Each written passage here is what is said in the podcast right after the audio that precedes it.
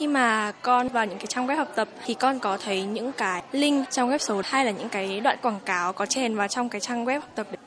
ở trên Facebook ấy có rất là nhiều cái nội dung mà phản cảm mà đưa lên. Thực trạng hiện nay còn một số bạn là chưa biết cách sử dụng an toàn mạng cho nên dẫn đến rất là nhiều vấn đề như là bạo lực này, xâm hại trên mạng này. Đó là chia sẻ của hai em học sinh lớp 9 trong hàng nghìn học sinh từng tiếp xúc với trang web có nội dung phản cảm hoặc bị bắt nạt trên mạng. Theo Viện Nghiên cứu Quản lý Phát triển Bền vững MSD và Tổ chức Cứu trợ Trẻ Em Quốc tế Save the Children, hơn 66% trẻ em Việt Nam có cơ hội tiếp cận thiết bị kết nối Internet. Trong đó, hơn 43% có thời gian sử dụng trung bình từ 1 đến 3 tiếng trong một ngày. Trong năm 2018, Việt Nam có hơn 706.000 vụ báo cáo về hình ảnh, video xâm hại tình dục trẻ em trên mạng, đứng thứ hai trong ASEAN sau Indonesia. Những thống kê, số liệu kể trên đã và đang làm nhức nhối các cơ quan chức năng, người làm cha mẹ và đội ngũ giáo viên trong cả nước.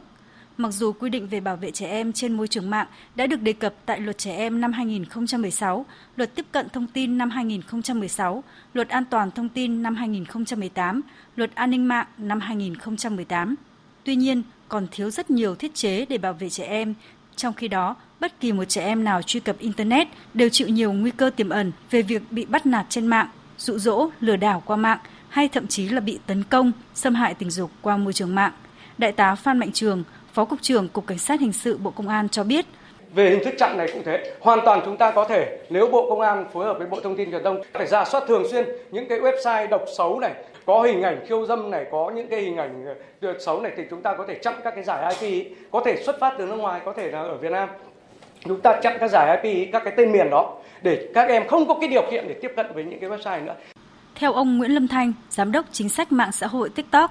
các kênh có nhiều trẻ em sử dụng nhất như Facebook, YouTube, TikTok cần đồng hành triển khai các chiến dịch truyền thông với hai chủ đề quan trọng, đó là nâng cao kỹ năng sống và phòng chống xâm hại trẻ em trên môi trường mạng, đề xuất giải pháp để bảo vệ trẻ em trên môi trường mạng. Ông Nguyễn Lâm Thanh cho rằng trên TikTok thì chúng tôi là tiền kiểm tất cả các nội dung đấy thì chúng tôi cũng quyết định là cài đặt thêm một cái chức năng kiểm soát tuổi hại cần thiết phải làm và cái này là bắt buộc. Chúng ta thấy là các nhà mạng cũng cần phải có một cái chương trình về nâng cao kỹ năng sống của trẻ em ở trên môi trường mạng, cái này là cực kỳ thiếu.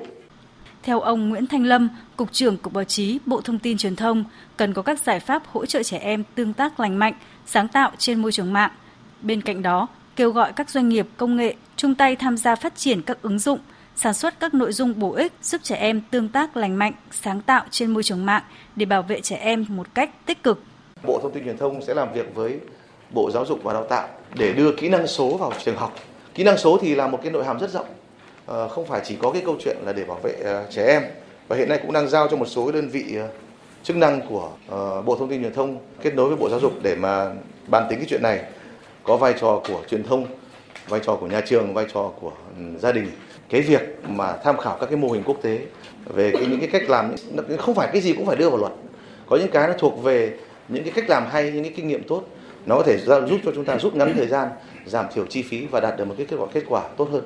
Để trẻ em được thụ hưởng các quyền chính đáng, Bộ Lao động Thương binh và Xã hội đang phối hợp với các ngành địa phương triển khai kế hoạch hành động quốc gia phòng chống bạo lực xâm hại trẻ em giai đoạn 2020-2025 Tạo môi trường mạng an toàn cho trẻ em là điều cần phải làm ngay. Nguy cơ trẻ em bị xâm hại, lạm dụng và bắt nạt vẫn hiện hữu, cấm đoán không phải là giải pháp, mà điều cần làm lúc này là nhà trường, gia đình cần chú trọng trang bị những kỹ năng sử dụng mạng an toàn cho trẻ.